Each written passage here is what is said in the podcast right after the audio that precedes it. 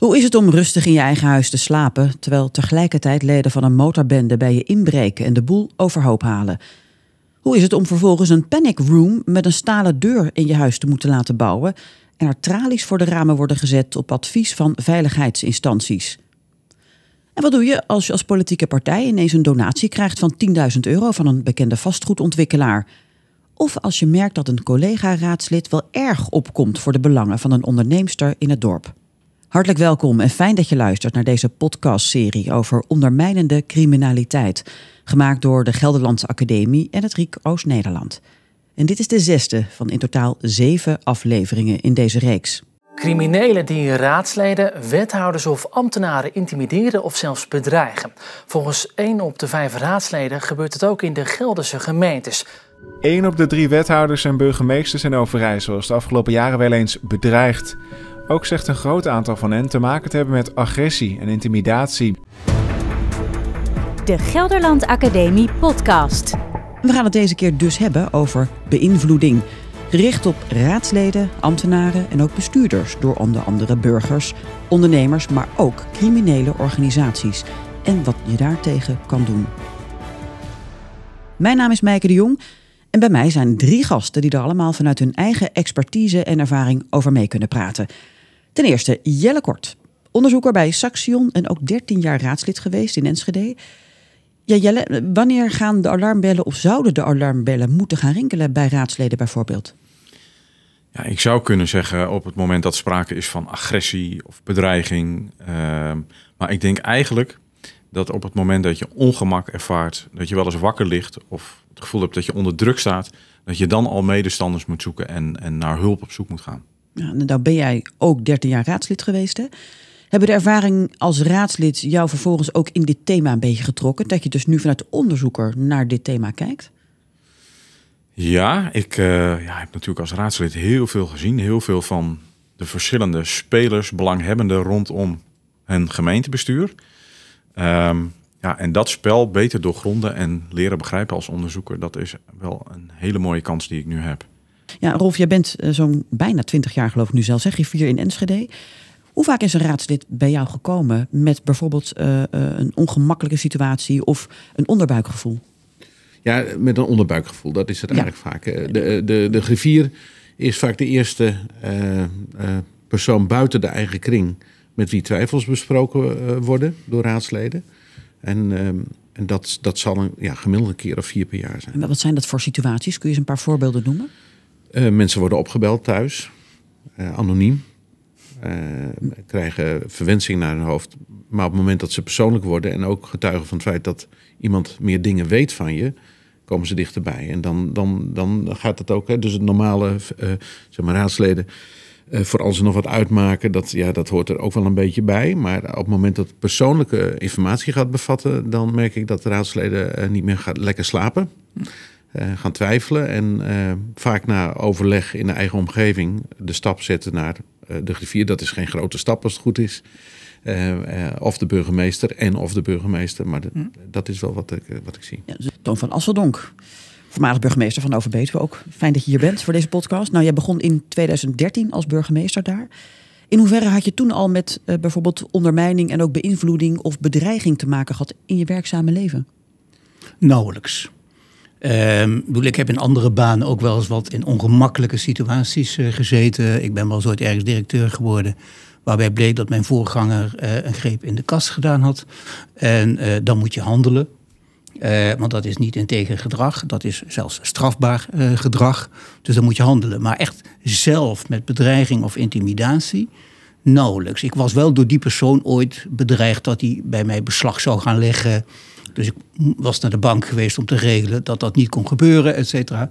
Maar dat waren loze kreten die niet uh, gerealiseerd zijn. Dus je begon eigenlijk best blanco ja. aan je rol als burgemeester. Um, wat wist je van de veiligheidssituatie in Overbetuwe op dat moment? Niks. Terwijl ik um, al uh, meer dan tien jaar in die gemeente woonde. Dat is op zich best bijzonder, hè, dat je burgemeester wordt in een gemeente waar je al lang woont. Maar ik kwam niet uit de politiek. Ja, ik was echt een zij-instromer. En ik vind ook dat ik er te weinig van wist en er ook onvoldoende op voorbereid werd. Toen ik Ehm, en toen wel bekend werd dat ik de burgemeester van Overbetuwe zou worden. En dat heb ik echt toen, vind ik, zelf moeten, moeten regelen, moeten organiseren. Dus ik ben zelf met de politie en het OM en, en allerlei organisaties in gesprek eh, gegaan om te kijken wat speelt hier in deze gemeente en hoe moet ik dan handelen. En wat speelde er? Nou, dat, dat viel toen nog best mee. Er waren al wel, natuurlijk, in elke gemeente komt wel eens agressie voor. In elke gemeente is wel eens een keer een integriteitsprobleem. Uh, en dat is ook in Overbetuwe het geval geweest. Um, er was ook al in het verleden een keer um, een motorbende ergens opgedoken. En dus daar was al wel wat ervaring mee. Maar op het moment dat ik binnenkwam in Overbetuwe... was het eigenlijk heel erg rustig op dat vlak. Ja, toen op een gegeven moment vrij snel ook wel na je aantreden ging daar toch iets uh, niet helemaal lekker. Hè? Zeker. Molukse uh, Cultureel Centrum, wat zo langzamerhand een beetje over werd genomen door uh, motorbende Satudara. ze namen het een beetje in eigenlijk als hun honk. Wat, wat was daar precies mis mee? Ja. Nou, wat, wat er misschien het meest mis mee was, is dat zij zich niet realiseerden dat ze overgenomen werden. En wat er gebeurde was dat Molukse Centrum dat had een wat marginaal bestaan. Uh, kon moeilijk aan inkomsten komen. En toen meldde zich een, een hele vriendelijke meneer. Die zei: Wij willen graag één keer in de week hier een, een, een meeting hebben. En uh, nou, dat bleek, en dat kwam pas later naar buiten, dat bleek een motorclub te zijn. En ze kwamen ook niet met motoren aanronken. Ze kwamen gewoon in, in, in beschaafde auto's. Uh, in redelijk normale kleding. Nou, niets mis mee zou je denken. Nee, en hadden dan een tasje bij zich. En pas als ze binnen zaten, dan ging dat hesje aan. Oh, ja. En daardoor wisten wij op een gegeven moment, want onze politie uh, die volgde uh, dat soort clubs wel aardig. Dus toen wisten we dat zij er zaten. Dus toen zijn we in gesprek gegaan want, met want de leiding. Wilde, want je wilde dat dus niet, niet hebben daar, begrijp ik? Ja, nee, het was voor ons al duidelijk toen, terwijl, hoewel ze toen nog niet officieel als een criminele organisatie bestempeld waren. Maar het was toen al duidelijk dat je hebt een bepaalde 1% clubs. Hè, dat, dat zijn een aantal motorclubs. En uh, die verdienen eigenlijk niet de naam motorclub, dat zijn motorbendes. En dat zijn in principe criminele organisaties. Alleen je mocht het nooit hardop zeggen op dat moment, want ze waren nog niet landelijk daartoe veroordeeld. Ze waren nog niet verboden. Maar iedereen wist dat een aantal van die clubs, en Satudara behoort daar wel bij, dat die aan mensenhandel doen, aan drugs doen, aan prostitutie doen, aan afpersing doen. Dus alles waarmee je geld kunt verdienen uh, op een niet uh, nette manier. Ja. Je zag het niet zitten als burgemeester. Er zijn meerdere gesprekken geweest. Uiteindelijk vindt daar zo'n soort stopgesprek plaats. Wat is dat precies? Ja, nou, daar had ik dus ook nooit van gehoord, uh, van het woord stopgesprek. Maar gelukkig was ik vrij snel in contact gekomen met het RIek, uh, RIek Oost-Nederland. Um, omdat ook de deskundigheid binnen, binnen zo'n gemeente over Betuwe is dan relatief beperkt. Het is een middelgrote gemeente, een kleine 50.000 inwoners. Uh, ik was volstrekt onervaren. En ik was wel gelukkig type dan die uh, voortdurend overal vragen ging stellen en, en hulp ging vragen. En kwam daardoor bij het RIek terecht. Die zeiden, oh, maar wij hebben iemand die jou precies kan vertellen wat je zou kunnen doen. En je neemt zelf het besluit. En uh, toen bleek dat er uh, op zich een goed instrument was. En dat heette inderdaad het stopgesprek. En dat betekent dat je samen met de politie, want die betrek je er natuurlijk meteen bij, dus samen met de teamchef, uh, een gesprek belegt op het gemeentehuis. En daar nodig je dan de leiding van de betreffende motorclub voor uit. En zij kwamen ook? Zij komen, ja. En dat is bijna altijd het geval. Want ik heb er later nog een aantal gehad. En als je ze duidelijk maakt dat je ze wilt spreken, dan komen ze wel. Eigenlijk ook wel omdat ze uh, met een boodschap komen. Zij willen namelijk komen om jou te vertellen dat je van ze af moet blijven. Hoe, hoe werd dat gezegd uiteindelijk door ze? Zo, dat wordt zo gezegd. Uh, van uh, wij hebben niks verkeerds gedaan. En wij, wij komen daar alleen maar samen om een kopje koffie te drinken. En dat is ons clubgebouw. Uh, dus je kunt ons niks maken. Dus het gesprek verliep heel soepel? In het begin wel. Uh, tot wij gingen zeggen, ja, wij denken daar anders over. Wij uh, hebben toch het sterke vermoeden dat jullie een criminele organisatie zijn. Jullie doen dingen die wij niet willen in deze gemeente. Dus wij gaan als gemeente en als politie alles doen wat wij kunnen doen om jullie hier weg te krijgen. En toen? Nou, dan worden ze boos. En uh, nou ja, dan krijg je bijvoorbeeld te horen, uh, want dat zeiden ze dan op een gegeven moment hè, bij het uh, verlaten van het pand. Uh, wij weten waar je woont. Tegen jou? Ja. En de politieteamchef die stond daarbij en die nam dat vrij, vrij hoog op. Hè. Zij had eigenlijk meteen zoiets van, dit kunnen we niet laten passeren. Dus, maar, en dat, dat vond zij. Wat vond ja. jij? Nou, ik was naïef misschien, achteraf gezien. Het was voor mij de eerste keer dat het gebeurde. En ik denk, ja, je zegt zo makkelijk tegen iemand, ik weet waar je woont. Is dat zo? In de praktijk wel. Dus ik heb het vaker te horen gekregen. En, uh, en ik was daar ook redelijk, redelijk open in. Volgens mij wist ook ongeveer iedereen die dat wilde weten, wist wel waar ik woonde. Het was Sotudara die het zei. Ja, maar nogmaals, dat was voor mij mijn eerste ervaring. En ik had de neiging om dingen ook niet groter te maken dan ze moeten zijn. Dus ik heb toen tegen de, tegen de politie gezegd van, nou oké, ehm, ik hoor ook dat ze dit gezegd hebben, maar vind ik dit aanleiding om maatregelen te gaan nemen? Vind ik dit reden om beveiligd te worden? Nee. Dus niets gedaan? Nee. En zij hebben nog één keer aangedrongen, vervolgens geconstateerd dat ik het niet van plan was en hebben zich daarbij neergelegd. Heb je toen ook even bedacht, ik ga misschien me toch iets minder hard opstellen richting deze motorbende? Geen moment. Nee. Nee, en dat vind ik ook echt dat we dat als bestuurlijk Nederland met elkaar moeten vasthouden. Um, want wij weten, en inmiddels weten we het formeel ook, dit zijn echt criminele organisaties. En uh, daar ga je dus niet uh, tolerant mee om. Die ga je gewoon verbieden. En die ga je het werken zoveel mogelijk onmogelijk maken. Wij willen een veilige samenleving. Uiteraard, Toon, met jou zo meteen verder over hoe dit uh, verder afliep. Eerst even naar Jelle. Want Jelle, als je dit verhaal zo hoort hè, van, van Toon. Um, hoe vaak komt dit voor? Het komt vaker voor, dat weten we. Maar kun je aangeven hoe vaak dit nou voorkomt, zo'n zo'n situatie? Nou, in hele algemene zin. Ik heb uh, vooraf ook even gekeken van hoe, hoe vaak krijgen raadsleden, wethouders, burgemeesters te maken met zaken als agressie, bedreiging, geweld. Het neemt toe de afgelopen jaren en vooral ja, echt in de voorliggende jaren is dat hard toegenomen. Um, het hangt er een beetje vanaf hoe het wordt geënquêteerd, zeg maar, naar welke verschijnselen wordt gevraagd. Maar als je het bijvoorbeeld hebt over uh, agressie en geweld bij burgemeesters, nou, daar valt dat woordje agressie ook bij, wat natuurlijk een vrij brede term is. Maar dan komt uh, daaruit naar voren dat 77% van de burgemeesters daarmee te maken heeft. Um, en de Vereniging van Raadsleden die heeft het ook onder raadsleden gepeild.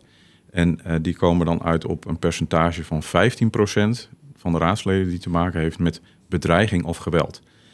Uh, nou, en dat zijn denk ik weer wat specifiekere ja. uh, categorieën dan die agressie. Dus dat verklaart denk ik ook mede het verschil. Maar ook daar geldt, ja, dat is in de afgelopen jaren wel fors toegenomen, want eerder was dat 5%. Kijk, dus er zit een enorme groei in. Nou doe jij onderzoek hè, naar de weerbaarheid van onze democratie. Um, met welke wat meer subtielere vormen wellicht kunnen raadsleden te maken krijgen? Want dit zijn natuurlijk wel wat meer excessen. Hè? Dit, dit is misschien dan meteen een beetje de, de overtreffende trap. Ja. Maar het begint vaak subtieler. Hè? Nou, ja, dat is zo. Uh, ik denk dat je daarin uh, eigenlijk even twee verschillende richtingen op moet denken. Aan de ene kant is het verschijnsel subtieler, omdat het niet alleen maar afkomstig is van zeg maar, overmatige druk van criminele organisaties of van criminelen. Maar het kan bijvoorbeeld ook afkomstig zijn van burgers die zich niet kunnen vinden in een vergunningsaanvraag. En de maatschappelijke onvrede over het openbaar bestuur neemt ook toe. Dus ook van daaruit kun je eerder met uh, bedreiging, met ongemakkelijke situaties, met, uh, met dat soort zaken te maken krijgen. Um, maar bijvoorbeeld criminele organisaties, ja, die, uh, die proberen echt in de haarvaten van de samenleving te komen. Dus die nou, zijn vaak ook actief in de horeca bijvoorbeeld, als, als ondernemer, zeg ik even tussen aanhalingstekens. maar ja, proberen zich ook bij sportverenigingen te voegen. Om daar ook nou ja, misschien contacten te maken of aan beïnvloeding te kunnen doen. Een beetje in het lokale circuit te, terecht te komen. Voor de lokale politiek geldt hetzelfde. Dus langs al dat soort ja, normale manieren van met elkaar omgaan, ja. uh, verschaffen criminelen zich ook toegang tot waar uiteindelijk de besluiten vallen. Ja, eigenlijk moeten raadsleden altijd op hun hoede zijn, als, als je het zo bekijkt. En met ja. wie ze ook contact hebben. Klopt. Ja.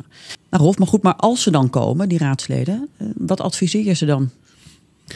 Het eerste is een uh, luisterend oor. Dat is geen advies, geef ik toe, maar het is heel belangrijk. Uh, het, tweede is dat we het stappenplan erbij pakken. Het stappenplan van het Netwerk Weerbaar Bestuur. Uh, dat nemen we dan samen even door. dat helpt ook enorm. en het eerste, de eerste stap die daar goed en wel in staat, is jouw melding gaan we registreren. Jouw melding gaan we serieus nemen of er nou sprake is van een feitelijke bedreiging, of er nou bewijs is of niet, maakt niet uit. Jouw melding wordt geregistreerd. Ik luister, we registreren samen die melding. Die melding wordt dan geregistreerd ook bij, in, het, in het register wat er is, bij politie OM. Ehm, en ik merk dat dat on, al ongelooflijk helpt. En daarna, uh, uh, in het vervolgtraject, daarna komen die stappen die ook door het netwerk netjes op papier zijn gezet. Dus een raadslid weet ook wat het perspectief is als er na die melding een vervolg of een escalatie nodig is. andere wat, wat ik, wat ik altijd doe, is het raadslid die bij mij komt, adviseren, maar ook belonen voor het feit dat hij dat hij, bij, dat hij bij je komt. Dat hij er werk van maakt. Dat hij bereid is om zijn eigen twijfel en dilemma op deze manier ook met, met mij te bespreken. Waarom is dit zo belangrijk? Omdat mensen, ik, ik, ik, ik heb het vermoeden dat mensen daar te lang mee blijven rondlopen. En dan ben je alleen. En als je alleen bent in een situatie waar je je onveilig voelt, waar je wellicht bedreigd wordt, uh, zou het gevolg kunnen zijn dat je niks meer durft. Ook niet meer je publieke ambt. En uh, een raadslid dat zich uh, ja, dat last ervaart, zoals dat heet, last ervaart uh, in, in, in zijn functioneren als raadslid. Ja, die, die functioneert niet, niet zoals we dat bedoeld hebben met z'n allen. Raadslid moet altijd zonder last kunnen functioneren. En een dreiging of een beperking die je ervaart, of die je zelfs misschien wel opgelegd wordt, die hoort er niet bij. Dan gaat het natuurlijk om Enschede. Hè? De belangen, zou je zeggen, zijn daar natuurlijk vele malen groter dan in een kleinere gemeente. Uh, Toon, terug naar jou. Want ja, dan mhm. blijkt toch wel weer dat je natuurlijk als kleinere gemeente ook niet buiten schot blijft. Want jouw verhaal in Overbetuwe kreeg toch een behoorlijk naar uh, staartje. Um, er was een stopgesprek. Er werd toen gezegd in dat stopgesprek, uh, we weten waar je woont. Jij sloeg daar niet meteen op aan. Vervolgens ben je een aantal, een, een, tijdje later althans, voor een tweedaags congres in Renen. Maar toevallig slaap je toch thuis, want je gaat een lintje uitreiken de volgende dag. Dus je ligt lekker te slapen. En dan blijkt er dat er een inbraak in je huis plaatsvindt. Maar dat merk je pas de volgende ochtend. Ja. Hoe zat dat precies? Ja, nee, het was inderdaad heel bijzonder. Want ehm, dat tweedaagse congres ging over ondermijning. Ging over hoe wij als bestuurders ons uh, kunnen wapenen tegen ongewenste beïnvloeding, uh, intimidatie, uh. Dus het was ook georganiseerd door het veiligheidsdomein. En wij zouden twee dagen in Renen zitten met elkaar, alle, alle, alle bestuurders. Eh, ook de provincie erbij, Defensie erbij, OM erbij, politie erbij. Iedereen die een rol speelt op dat terrein. En in principe zouden we daar overnachten. Maar omdat ik een lintje uit mocht reiken die avond, ben ik toch even naar Elst gegaan. En heb toen gedacht, ja, dan kan ik net zo goed thuis gaan slapen. dan ga ik de volgende ochtend wel weer uh, naar Renen. En toen ik de volgende ochtend opstond, toen bleek dat er ingebroken was. En uh, het is denk ik wel goed om te zeggen dat we nog steeds niet weten of dat Satudaga was. Want ik heb daarna nog vier andere motorbendes in de gemeente gehad. Het was gezellig druk. En uh, daar heb ik ook stopgesprekken mee gehad. Daar heb ik ook vervelende ervaringen mee gehad. En een van die clubs heeft dit waarschijnlijk uh, gedaan. Ik had het zelf aanvankelijk niet eens in de gaten. Ik sta op, ik zie dat uh, ingebroken is, dat er een, bende is in huis. Ze waren niet bij de slaapkamer geweest. Ehm, dus ik heb wel onmiddellijk de politie gebeld. En die kwam en nou, ik had nog steeds niet in de gaten wie nou precies de, eh, de inbraak gepleegd zou hebben. Tot een van de politieagenten zegt van, nou, kom eens even kijken. En nou ja, zij gaf toen aan dat er een aantal signalen achtergelaten waren die er duidelijk op wezen dat dit actie, een actie was van een motorbende. en wat bijvoorbeeld dan? Ja, daar mag ik ook niet zoveel over zeggen. Um, maar um, nou, wat ze bijvoorbeeld gedaan hadden, dat mag ik wel zeggen, is een aantal uh, stukken die ik in mijn tas had zitten van dat congres, waar het logo van de politie op stond, heel demonstratief buiten uh, op het terras op, op stoelen uh, neerleggen. dat soort dingen. En er waren ook nog wat minder subtiele signalen afgegeven. maar voor de politie was het duidelijk, dit is niet zomaar een inbraak, dit is een motorbende die even laat zien dat ze in staat zijn om bij jou binnen te komen zonder dat jij daar iets van merkt. En waarschijnlijk hebben ze dus ook bewust geprobeerd dat te doen op het moment dat ze dachten dat ik niet thuis was. Omdat, en, en dat mijn partner dus zou, zou ontdekken en, en, en zich helemaal wezenloos zou schrikken. Maar gelukkig heb ik het zelf ontdekt. En daar ben ik achteraf nog wel blij mee dat ik thuis ben geweest om, om dit zelf mee te maken. Ja, en toch, ik kan me voorstellen dat je. Dit, dit doet toch iets met je? Ja, ehm, ja, maar dat komt ook pas wat later. Um, je schrikt heel erg. Vervolgens gaat de politie echt met, met enorme hoeveelheden mensen je hele huis uitkammen. Hè, ze hebben mijn auto meegenomen om die ergens in een gespecialiseerd bedrijf te laten onderzoeken op uh, tracking- en tracing-apparaten. Theoretisch hadden ze die erin kunnen brengen, zodat ze me s'nachts ergens op een, uh, op, een, op een binnenweggetje een keer aan zouden kunnen houden om nog een keer uh, stevig toe te spreken of ergere dingen te doen. Maar dat, dat is eigenlijk allemaal niet gebeurd. Maar, maar ze zijn dus wel dagenlang bezig geweest in mijn huis. En dat ziet, dat ziet de buurt. Um, en op een gegeven moment uh, komt het ook bij jezelf binnen. Hè, dat je denkt, goh, uh, ze komen wel heel dichtbij. En ik kan me herinneren, ik, ik was in die tijd nog een fanatieke hardloper. En dat deed ik altijd s morgens om zes uur. Ja, want ik wilde toch gewoon om acht uur uh, achter mijn bureau zitten. En dan loop je dus in mij in de buurt, in het donker, mee, een groot deel van het jaar, over de dijk. En ik kan me herinneren dat ik in, in, in de eerste maanden daarna, als ik ergens een motor aan hoorde komen, onmiddellijk rond ging kijken van waar kan ik van de dijk afspringen. Ja. Voor het geval ze me aan willen rijden of ja. me eraf duwen. Hè, dan kun je beter zelf het initiatief houden. Dus het doet wel iets met je. Is er ja. een moment op dat moment dan geweest dat je dacht, nou, ik moet hier gewoon mee stoppen? Nee, dat niet. Nee, en, en je moet het natuurlijk ook goed met je omgeving en met je partner uh, bespreken. Hè, want want ja, die, die, werd er ook mee geconfronteerd. Dus ik moest hem wel duidelijk maken waarom wij dachten dat dit gebeurd was. En uh, ja, hij moest er zich ook over uitspreken. Kan, wil ik hier gewoon blijven wonen? Uh, en wil ik dat jij als burgemeester doorgaat met het voeren van stopgesprekken en uh, eh, motorbendes duidelijk maken dat ze hier niet gewenst zijn. Nou, gelukkig was dat zo. Daar stond hij helemaal achter. Um, maar je moet, je moet vervolgens wel gewoon weer door met je werk. En, uh, en kan dat ook? Kun je gewoon weer doorgaan met je werk? Nou, na, na, na een paar dagen wel. Uh, het probleem was alleen dat de politie nu natuurlijk niet meer genoegen nam met... Uh, ja, we gaan niks aan, aan, aan jouw veiligheid doen dat konden ze natuurlijk niet meer, niet meer maken. En dat wilde je zelf ook niet, denk ik. Nou, ik vond nog steeds uh, dat je uit moet kijken om toe te geven aan, uh, aan criminele organisaties. Dus ik wil mijn leven leiden zoals ik dat leid. En dus ik heb ook gezegd, want ze kwamen met allerlei voorstellen. Zo'n hokje voor de deur, camera's, uh, persoonlijke beveiligingen. Dus mannen met oortjes. Heb ik gezegd, ja, dat ga ik dus echt allemaal niet doen. Want ik kan mijn werk als een toegankelijke, benaderbare burgemeester niet meer doen als, als, als er voortdurend beveiligers omheen lopen. Dus dat ga ik niet doen. En, en toen zijn ze dan tot de conclusie gekomen, nou, de, enige, uh, de enige manier die zij konden bedenken dat ik kon blijven wonen uh, waar we woonden, was dat als zij uh, een panic room zouden maken. Wat is dat ook alweer? Ja, dat betekent dat ze een, een ruimte in je huis ja, eigenlijk als een soort bunkertje maken. Hè? Dus de deuren worden eruit gehaald, dat worden er wordt staal ingezet. De ramen worden eruit gehaald. Er wordt uh, kogelvrij glas ingezet. Er worden nog tralies achtergezet voor het geval je vergeet een keer een raam helemaal te sluiten. Dat het, en dan kunnen ze het openrukken, maar dan kunnen ze, omdat er ook nog tralies achter zitten, toch niet naar binnen.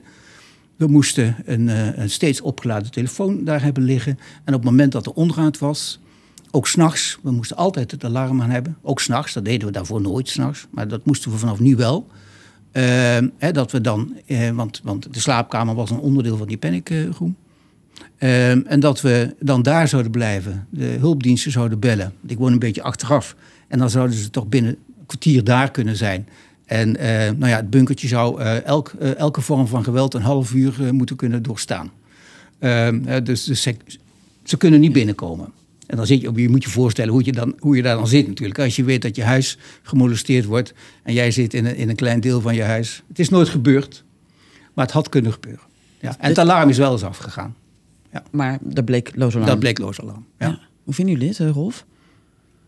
Ja, dit, dit is heel ingrijpend. Uh, uh, en ik, ik, ik, ik, ik zit vol waardering te luisteren naar iemand die dat heel uh, redelijk oppakt en heel nuchter, echt, echt Terwijl het natuurlijk een enorme impact heeft. Hm. En het is natuurlijk ook, wat mij opvalt, um, het, het, het, is, uh, het is uh, onnuchterend eigenlijk om te horen uh, hoe in een gemiddelde gemeente, een gemiddelde burgemeester, ja. met deze ingrijpende vormen van, van intimidatie en, en geweld te maken krijgt. Aan de andere kant, um, het, ik, ik hoor hier ook een burgemeester die zegt: ik, ik ben burgemeester en ik wil mijn functie uh, als burgervader kunnen vervullen. Als ik dat niet meer kan, dan ben ik ook geen burgervader meer.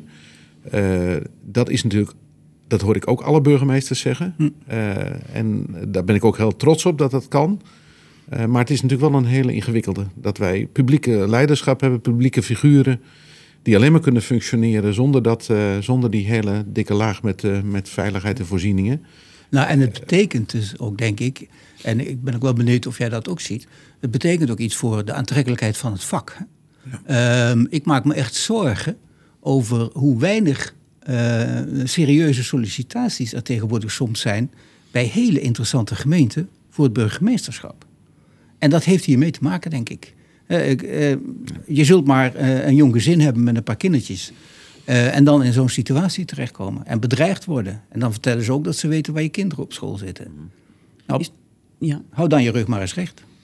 Jelle, dat, dat, lijkt me best een probleem als je het hebt over onze democratie. Dat is toch een duidelijke aanval. En inderdaad, als het de consequentie is dat er minder mensen überhaupt voor het vak kiezen. Ja, natuurlijk. Dat is ondermijning van onze democratie. Als ja. we daar terecht zouden komen. Um, maar ja, laten we ook uit wat we hier horen wel proberen de upside te zien. Hè? Dat er natuurlijk gewoon een heel open en goed gesprek met de autoriteiten over mogelijk, mogelijk is. Dat er maatregelen achter de hand zijn um, als het nodig is. En heel bewonderenswaardig dat we dus ook mensen in het openbaar bestuur hebben, zoals Toon, die de rug recht weten te houden. Mm. Uh, ook nu nog openlijk hun ervaringen delen. En dat is denk ik ook met een heel sterk gevoelde missie om natuurlijk die democratie in stand te houden. En uh, er inderdaad voor de samenleving te zijn. Hm. En uh, ja, heel veel bewondering daarvoor. Ja, straks uh, gaan we het hebben over wat praktische tips voor raadsleden die niet pluisgevoel hebben bij iemand of een situatie. Maar ook hoe ze zichzelf nou scherp kunnen houden. Dus jij als luisteraar, hoe hou je jezelf eigenlijk ook scherp hè, op dit onderwerp? Want ja, voor hetzelfde geld ben je heel langzaamaan ook onderdeel geworden van een problematisch netwerk. Nou, dat dus straks. Maar eerst een rubriekje, dat hebben we in iedere aflevering zitten. En deze gaat over uh, iemand die ook ervaring heeft uiteraard met dit thema. En dat is deze keer crimefighter, zoals u ook wel wordt genoemd, Henny van Kooten. Voormalig burgemeester van Maasdriel. En hij kwam daar juist ook om orde op zaken te stellen. Want daar was een enorme verziekte bestuurscultuur. En hij vertelt over hoe je cliëntelisme kunt herkennen. En hoe, hoe uitte dat cliëntelisme zich dan? Hoe, nou, dat je dan toch ook ziet dat zeg maar, uh, mensen die uit de bevolking iets gedaan willen krijgen, zich wenden tot de politiek. Dat mag natuurlijk altijd, want je bent volksvertegenwoordiger. Alleen je moet wel het algemeen belang voor ogen houden en niet alleen het belang van een individu of van een klein groepje mensen. En dat zat er in het begin nog wel, uh, nog wel in. Ja. Dus later allemaal uitgegaan. Dus, uh, maar goed, ik heb ook in, toen in het verleden de directie vervangen en het managementteam vervangen. Dus er zaten allemaal nieuwe mensen in. Dus dat, ja, er zaten er ook bij, die zaten er 15 jaar, bijna 40 jaar, allemaal in dezelfde groef. Dus daar kom je ook niet uit. En dat waren ambtenaren? Waren ambtenaren, ja. En, en hoe heeft u het in de raad aangepakt? Uh, de raad, ja, op zich wel open transparant. We hadden hier ook nog wel eens wat integriteitsvraagstukken. Maar altijd gezegd, als er wat speelt, uh, bel de griffier of bel mij. Dan hebben we het er samen over. En dan kun je het ook nog in het presidium bespreken... waar de fractievoorzitters bij zitten van... hoe gaan we hier nou mee om? Want dat kan altijd uh, ja, iemand uh, op zijn pad komen. En het is niet altijd met een schaartje te knippen. Daar moet je ook reëel in zijn. En mag iemand nog die in de raad zit voorzitter zijn van een voetbalvereniging Want het is hier wel een heel groot verenigingsleven. Hè? Dat, dat is, dat is uh, ook inherent aan de gemeente Maasdriel. En dat mag. Alleen als er hebben we, met elkaar afgesproken, als er gestemd wordt in de raad, dan neem je niet deel aan de beraadslagingen. Dus uh, dat er geen enkele beïnvloeding is van, door, al zit je maar uh, in de raadzaal en ja, door je aanwezigheid kun je misschien al wat signalen uitzenden. Dus altijd gezegd, je verlaat de vergadering, dat heb ik ook al netjes gezegd bij het agendapunt, dat raad zit om die in die reden. En na afloop konden ze weer terugkomen. Ja, deze gemeente ook wel de Palermo aan de Maas genoemd. Daar speelden nog veel meer zaken. Bijvoorbeeld zware criminaliteit op een camping. En ook de afpersingszaak van Fruithandel de Groot. En de enorme impact die dat vervolgens had op de inwoners van de gemeente. Nou, dat verhaal hoor je allemaal in een special die we met Henny van Koten maakten. Maar eerst maar eens even, ja, is dit herkenbaar wellicht, Rolf? Uh, ja, ik herken zeker een aantal voorbeelden van de burgemeester die uh, genoemd worden. Uh, ik, ik, herken natuurlijk niet het Palermo aan de Maas verhaal. Dat speelt niet in Enschede? Nou, niet, op de, niet in deze mate. dus dat, die context niet. Maar ik herken wel zeg maar, wat de burgemeester zegt over wat je kan doen. in, in de context van zo'n gemeente om in ieder geval het, nou, zeg maar het hele brede probleem van ondermijning uh, bespreekbaar te maken. hij, hij, heeft het over uh, bespreken in het presidium. Dus eerst naar de griffier en, en of de burgemeester. dat is, dat is echt een goede stap. ik wil er ook graag bij zeggen dat wij inmiddels ook enorm geholpen worden door het netwerk Weerbaar Bestuur in dit land. Ook als griffiers, hè, de burgemeesters liepen al voorop, maar ook als griffiers. Mm. Met een fantastische stappenplan wat ontwikkeld is. Wat je gewoon stap voor stap kunt volgen. Dat is allemaal online. Uh, dus dus we hebben inmiddels ook zo. We zijn niet alleen maar de eerste plek waar je, waar je terecht kan. Maar we kunnen ook Ehm, samen met degene die, een, die, een, die iets meegemaakt heeft, zeg maar, eh, de stappen bespreken, het perspectief bieden. En dat is ook buitengewoon belangrijk, dat je op een professionele manier perspectief kan bieden aan iemand die met een, met een melding rondloopt of in een netelige situatie zit. Ja, dat is, maar dat is eigenlijk al, als het al, het, het, het, het, leed is al geschied, zeg maar. Hè? Nou, nou, nee, het gaat eigenlijk nog over melding. Ik hoorde hier de eh, burgemeester ook heel veel preventieve dingen zeggen. Een voorzitter van de voetbalclub, die belet ik eigenlijk om aan beraadslaging mee te doen. Dat hm. is veel beter. Ja, in de situatie van een Palermo kan ik me dat voorstellen, maar in zijn algemeenheid vind ik dat geen, uh, geen, geen proportionele uh, maatregel om dat even zo te stellen. Ook een bestuurder die kan natuurlijk zelf uh, niet in staat blijken om belangen op een evenwichtige manier af te wegen. En daar speelt die ambtelijke organisatie met een stevige ambtelijke top een hele belangrijke rol in. Ja, en daar helpen jullie natuurlijk uiteindelijk ook bij. Hè? Jullie hebben een netwerkscan ontwikkeld. Jelle, wat, wat doet die precies? Hoe kan die gemeenten helpen? Ja, wij hebben een, eh, een netwerkscan ontwikkeld bij het eh, lectoraat Weerbare Democratie van Saxion. En daarmee gaan wij uh, met name bij, bij gemeenten op bezoek. En dan spreken we met aanstaand bestuurders of aanstaand toezichthouders, ook wel met raadsleden, over hun netwerken. Um, over hoe ze daar tegenaan kijken. En uh, ja, daar kan uit naar voren komen dat iemand een mooi, rijk sociaal leven heeft, uh, allerlei dingen doet, in allerlei netwerken zit, zich heel goed bewust is van de risico's die daarbij komen kijken. In de zin van hè, dat besluitvorming erdoor beïnvloed kan worden en hoe je daar dan vanwege het feit dat je natuurlijk zit voor het algemeen belang daarmee moet omgaan. Maar we komen ook wel eens tegen dat dat bewustzijn er eigenlijk niet is. Dat mensen heel erg business gedreven zijn. En nou, het openbaar bestuur eerder als verlengstuk van hun business zien. Hè? Als, ja. als andersom zal ik maar zeggen dat nou ja, de business een interessante input kan leveren voor wat er nou, in een gemeenteraad of in het gemeentebestuur moet gebeuren. Maar dat die, noem je dat, die gremia natuurlijk een hele eigen rol hebben. Ja, maar dat is aan de ene kant een mooie spiegel. Aan de andere kant kan dat betekenen dat er ook wordt ingegrepen naar aanleiding van zo'n netwerkscan. Um, nou, ingrijpen, dat klinkt mij iets te stevig in de oren. Uh, we komen wel eens risico's tegen of bespreekspunten tegen. Um, maar dat leidt er dan bijvoorbeeld toe dat uh, uh, nou, bespreekbaar wordt gemaakt dat iemand uh, met een rol als bestuurder bij een cultuurclub stopt, bijvoorbeeld. Of dat er in de statuten van een raad van toezicht een bepaald aspect wordt opgenomen om dat goed te bewaken, dat daar ook toezicht op wordt gehouden. Hè, om dan te expliciteren van nou, we zien een bepaald risico en daar moet ook aandacht voor zijn. In die sfeer zit het. We hebben het eigenlijk nog niet meegemaakt dat de benoembaarheid van een aanstaande bestuurder bijvoorbeeld, dat die echt in gevaar is gekomen. Rolf, nou is het natuurlijk wel zo. Kijk, in principe kan natuurlijk iedereen een politieke partij oprichten. Um, dus, dus, dus heel mooi dat je bijvoorbeeld zo'n netwerkscan hebt op het moment dat, ja, dat je al zit met een nieuwe raad bijvoorbeeld. Hè? Ja, hoe ga je daar dan mee om? Hè? Daar kan er zomaar een politieke partij ook uiteindelijk, als je maar genoeg stemmen krijgt, kunnen er daar raadsleden van in de, in de raad komen. Waar niet per se precies van duidelijk is, dat gaf je net ook aan, van welke nou ja, bloedgroep, achtergrond deze mensen nou eigenlijk zijn. Helpt dan in dit geval toch ook nog dat, die netwerkscan? Of zou je nog op een eerder stadium daar een, een, nou, iets preventiefs kunnen doen?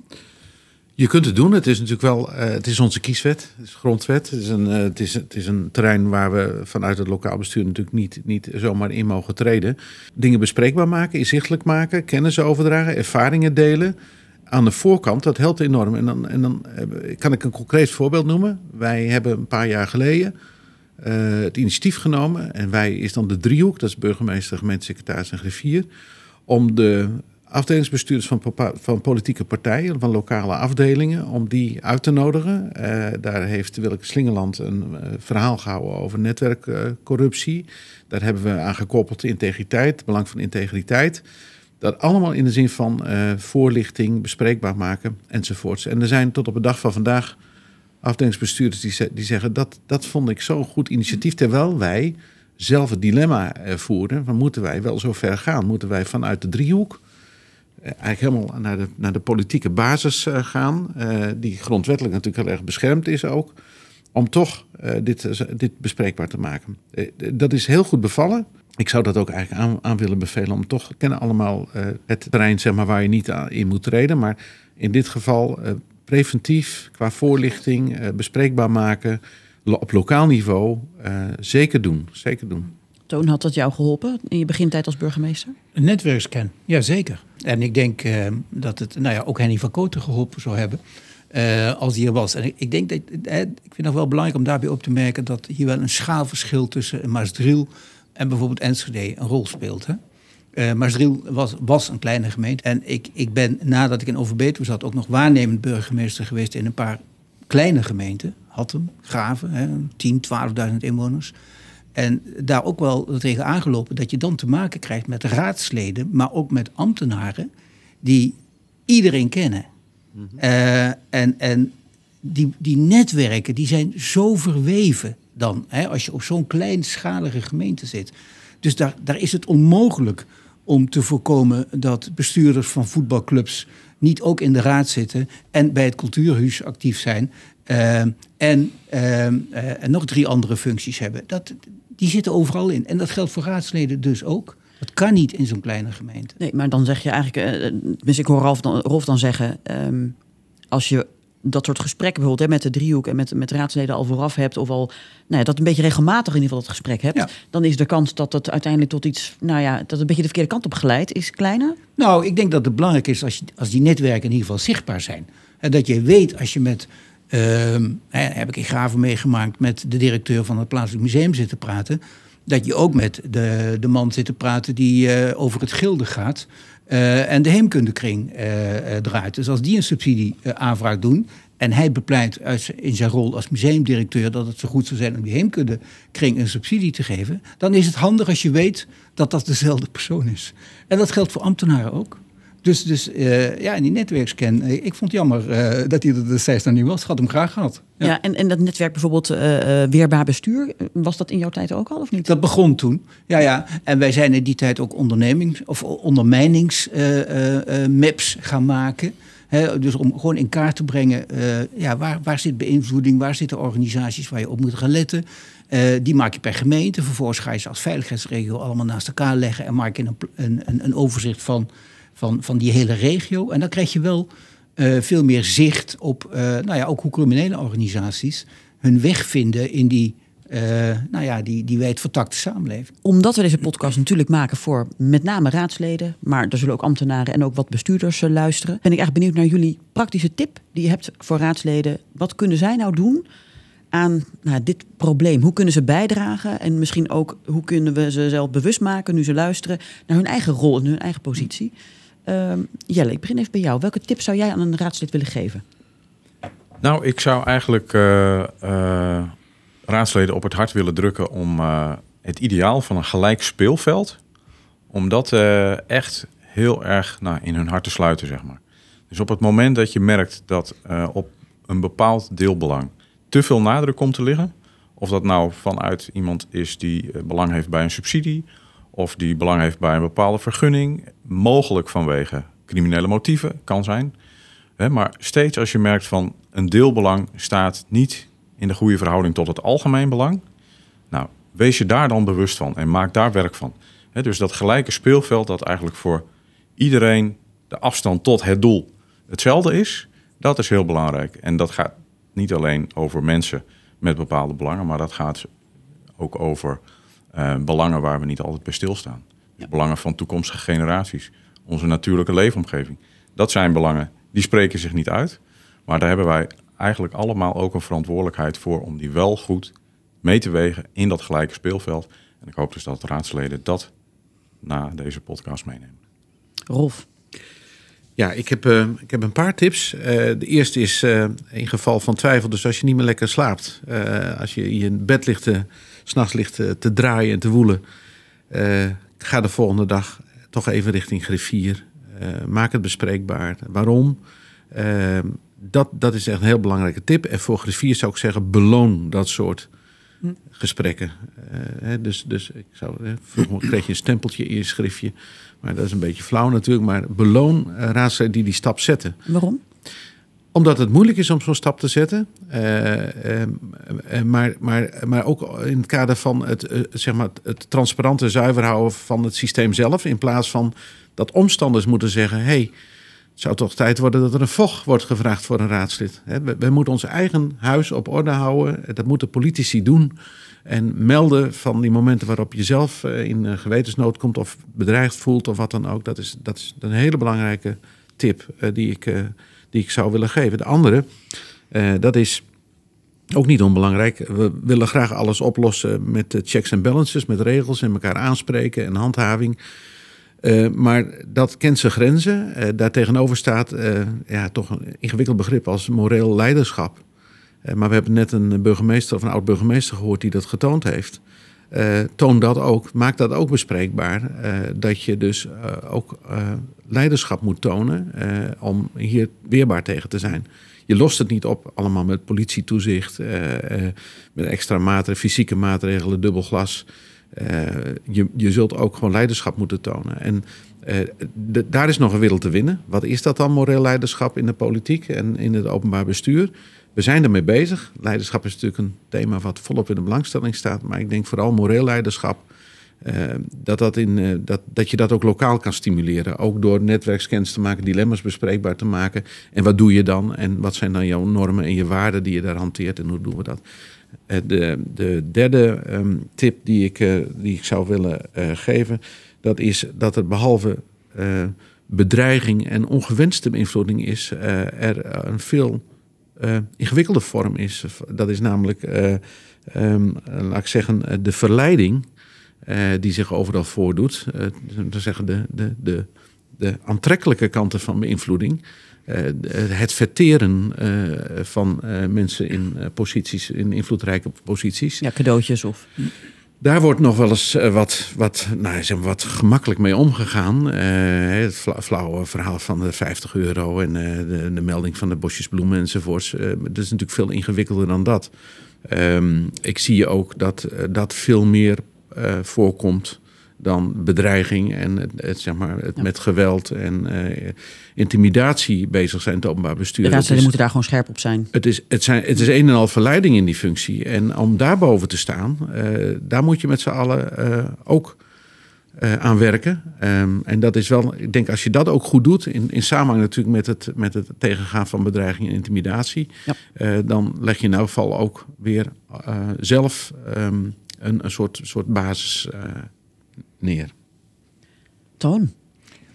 Nou, tegen raadsleden zou ik met name toch ook willen zeggen: realiseer je je dat je in een politieke uh, omgeving terecht bent gekomen. En uh, werken in een politieke omgeving betekent dat er uh, stevige taal gebruikt mag worden. Betekent dat er uh, van mening verschild mag worden. Betekent dat er nou, gediscussieerd moet gaan worden. En ehm, ga nou niet te snel uh, daarbij roepen dat je geïntimideerd wordt of dat mensen geen integer gedrag vertonen. En dat zeg ik omdat ik uit ervaring weet dat in een verkiezingsjaar er drie keer zoveel integriteitsmeldingen komen dan in andere jaren. En dat kan niet. Dus dat betekent dat het instrument soms misbruikt wordt. Um, wat ik daarnaast tegen raadsleden zou willen zeggen is: um, als er echt zaken spelen die je niet vertrouwt, uh, waarvan je denkt: dit, dit klopt niet, dit is te mooi om waar te zijn, dan is het ook te mooi om waar te zijn. En dan moet je het melden. Moet je niet zelf aan de slag gaan.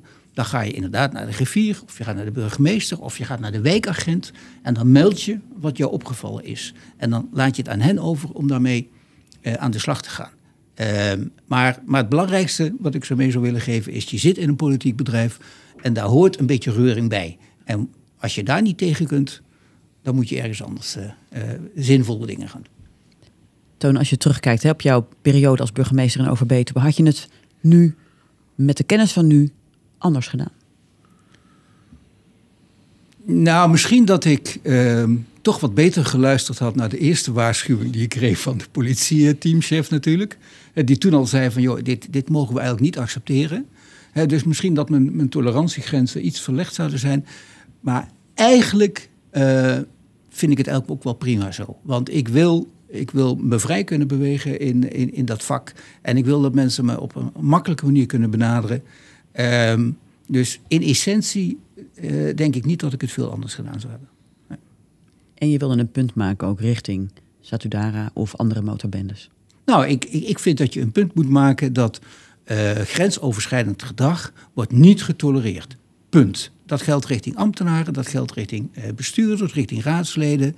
Dat accepteren we niet. En als je je daaraan schuldig maakt, dan krijg je met mij te maken. De Gelderland Academie Podcast. Zo. Rolf en Jelle, dankjewel voor jullie eh, bijdrage in deze podcast. Ja, dit was de zesde en de bijna laatste dus aflevering van deze podcastserie over ondermijnende criminaliteit. Zoals ik al zei, de volgende is een special en dan spreek ik met één gast, namelijk Henny van Koten, de oud-burgemeester van Maasdriel, die je zojuist ook al eventjes hoorde. Hij stond op een dode lijst van Amsterdamse criminelen en vond op een ochtend een handgranaat voor de deur. Nou, met hem duiken we dieper in de bestuurscultuur die daar als verziekt werd bestempeld in een onderzoek. Ja, hoe ging hij om met de georganiseerde misdaad op een camping? En de afpersingszaak van Fruithandel de Groot in Hedel, want dat speelde daar ook nog allemaal. Hartelijk bedankt voor het luisteren. Heel graag tot een volgende keer.